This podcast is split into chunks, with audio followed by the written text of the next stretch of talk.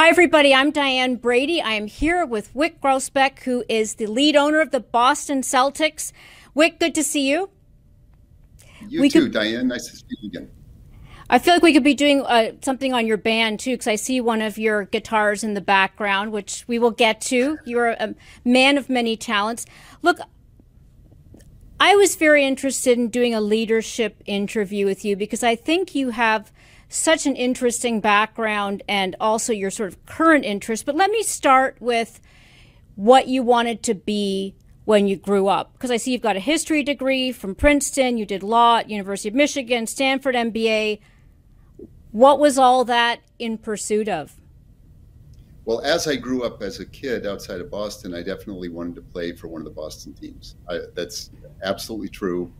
Uh, my best sport was probably baseball back then. Not that it was that terrific, um, but I, I, stuck with the sports idea. And in college, I walked on to become a rower, so I rowed crew. Yep. And uh, and our boat went undefeated my senior year, and we sort of won everything we could win, and uh, we had a great team. The teammates are still friends to this day, 40 years later, and so it was a formative experience for me to put that much into something.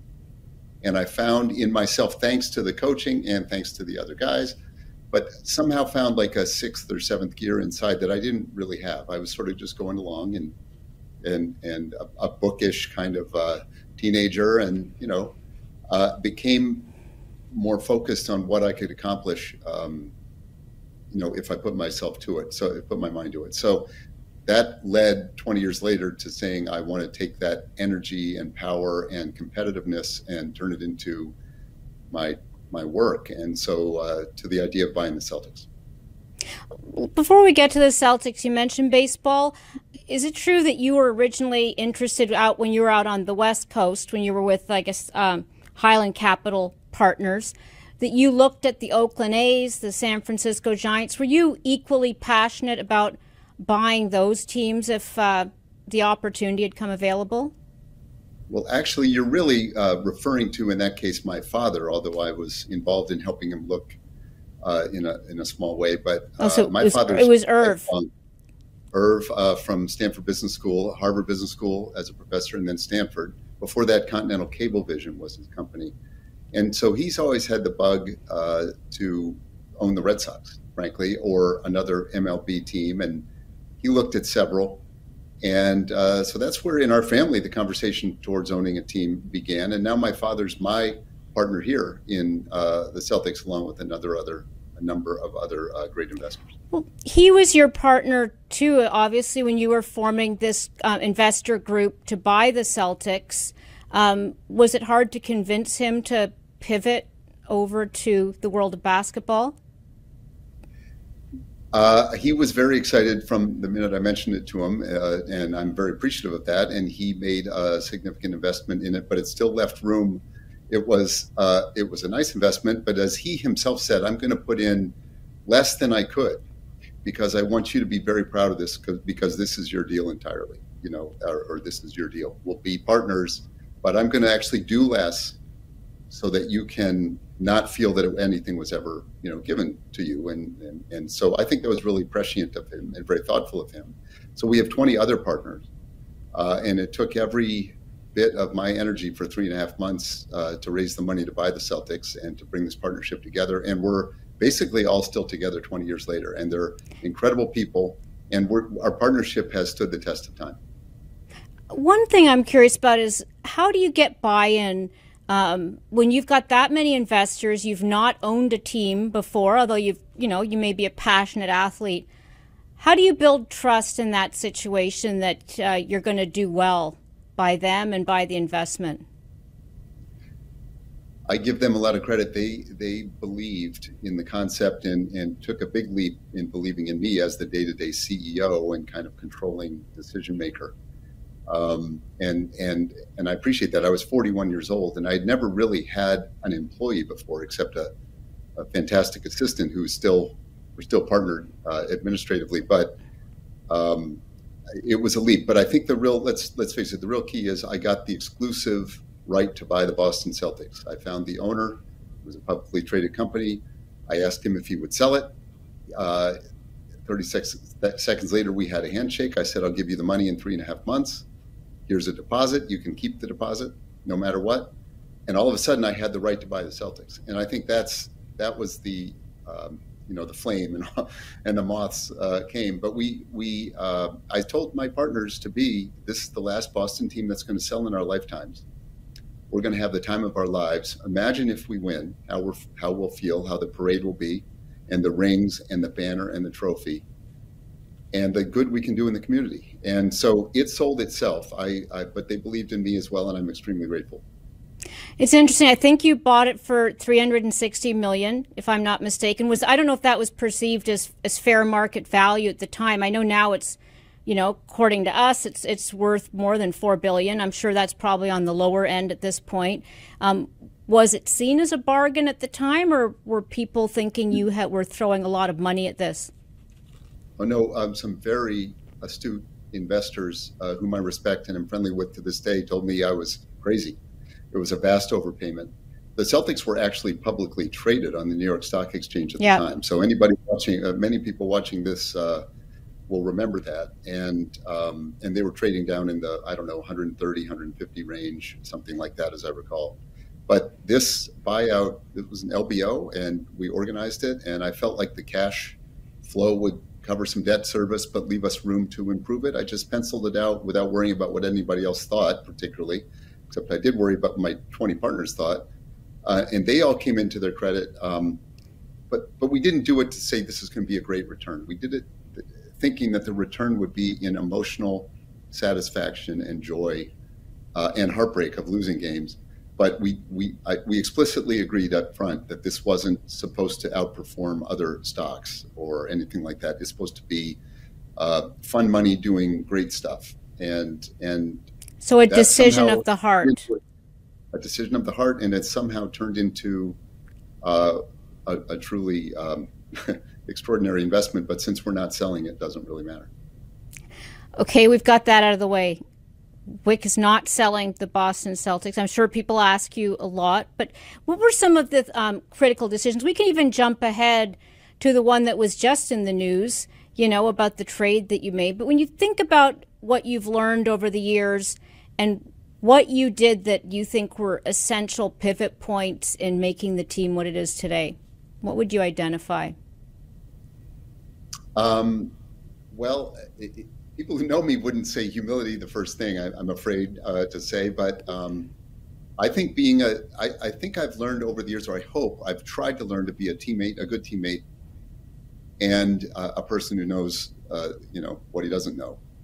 I've I've said I don't have a basketball mind. I can't draw up plays or figure out which player to draft among you know the top 50 in college every year.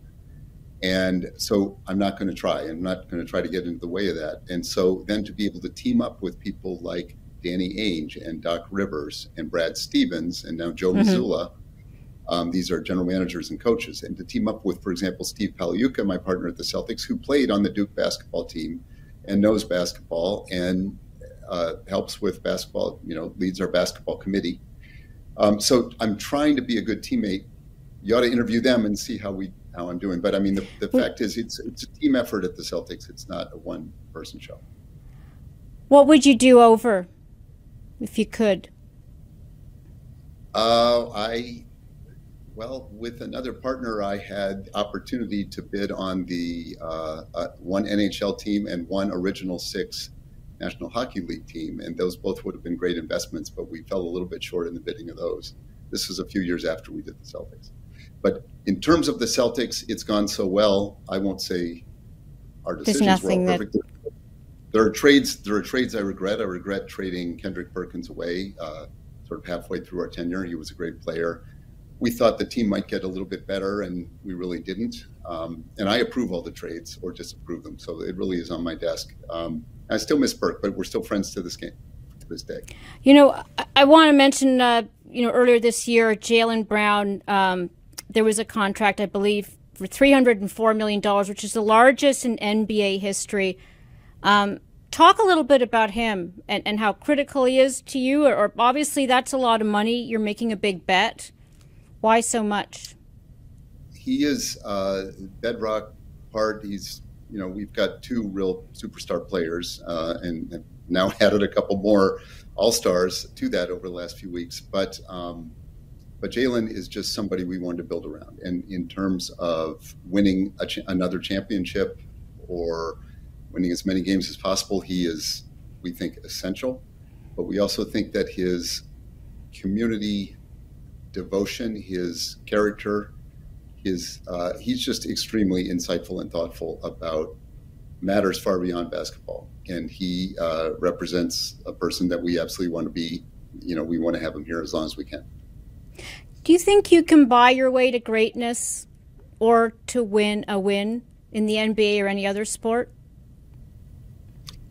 I think the um, it helps to be able to invest behind your convictions to add players who are highly paid. So um, there's a correlation between spending on payroll and uh, and achievement, but it's not a perfect correlation.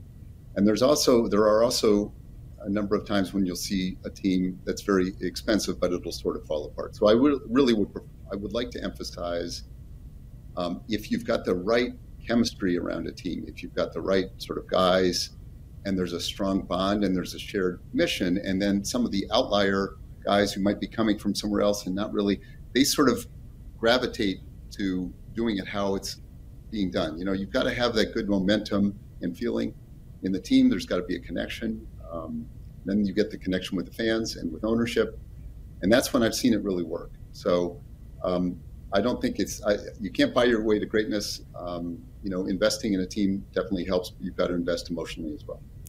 You know, um, talk a little bit about the latest trade because according to the news reports I saw before sitting down here, a lot of people are now very optimistic about the Celtics' uh, chances. Can you tell a little bit about the thinking behind that? We added Jrue Holiday, a, a, an all-star point guard um, who had until recently been at our sort of one of our arch rivals, the Milwaukee Bucks, mm-hmm. owned by my friend and tequila partner in Cincoro Tequila, Wes Edens.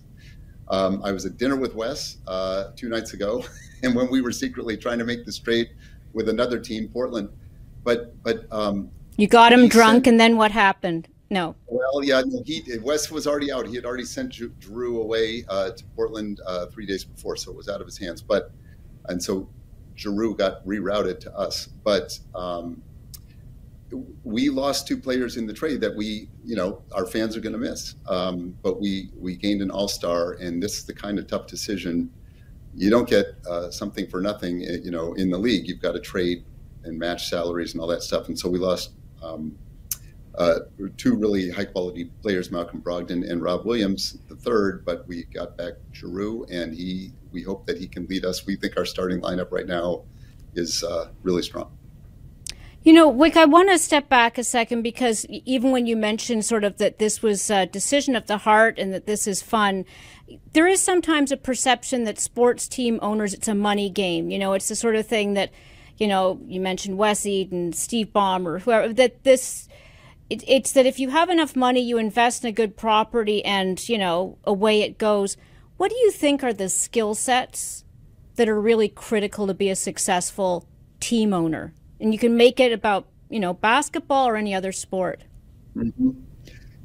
Well, I see it around the table at the owners' meetings, and I, have gotten to know a, a, whole bunch of NFL, Major League Baseball, and even hockey owners um, over the past 20 years. So I, I, I, probably know you know 70 or 80 owners, and mm-hmm. we all really want to compete and win. It's beyond the money uh, to this group, but just walking in from another business and thinking you can you know live somewhere else and then direct it remotely or give sort of written instructions and then sit back and not be involved. I think you've got to be at, you know, practices and games and on the team plane just to soak in how the coach is connecting with the players, who seems to be, um, you know, bringing the right energy and, and, you know, you can just see if it's a healthy organism or if it's not going that well. And we have ups and downs. Uh, seasons, the last couple of seasons, we've had really good teams, and they, they fell short in the end.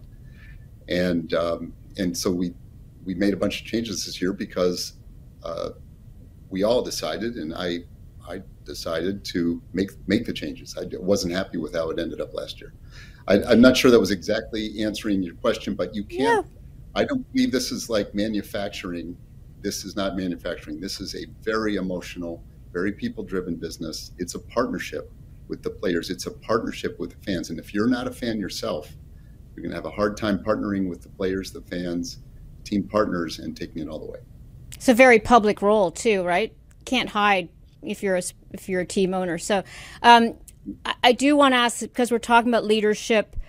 Uh, any mentors or where you get, uh, you know, when you're the top guy, it's hard to really sort of get advice from within your own ecosystem. Maybe start with your dad. As you mentioned, he uh, co founded Continental Cablevision in 1963, very accomplished, you know, businessman in his own right. Um, did, was he an important influence on you as a leader? Or is he? Uh, I should say, is he, not was he? He is. I mean, he's been a. It's been a great partnership for 20 years and a great uh, relationship for 60 years. Let's say, um, rounding. Lucky you.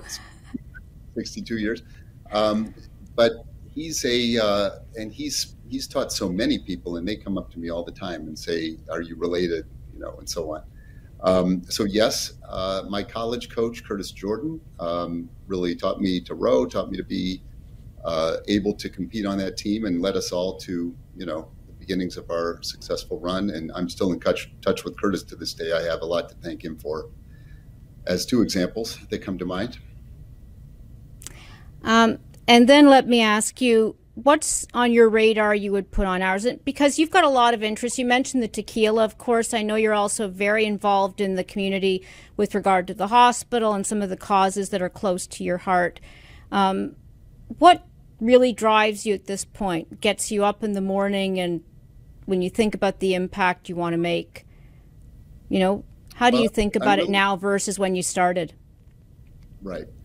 Uh, the Celtics to me are as important now, if not more, in my life than they were uh, 20 years ago when I came in, and that it was all encompassing 20 years ago. So I really don't want to.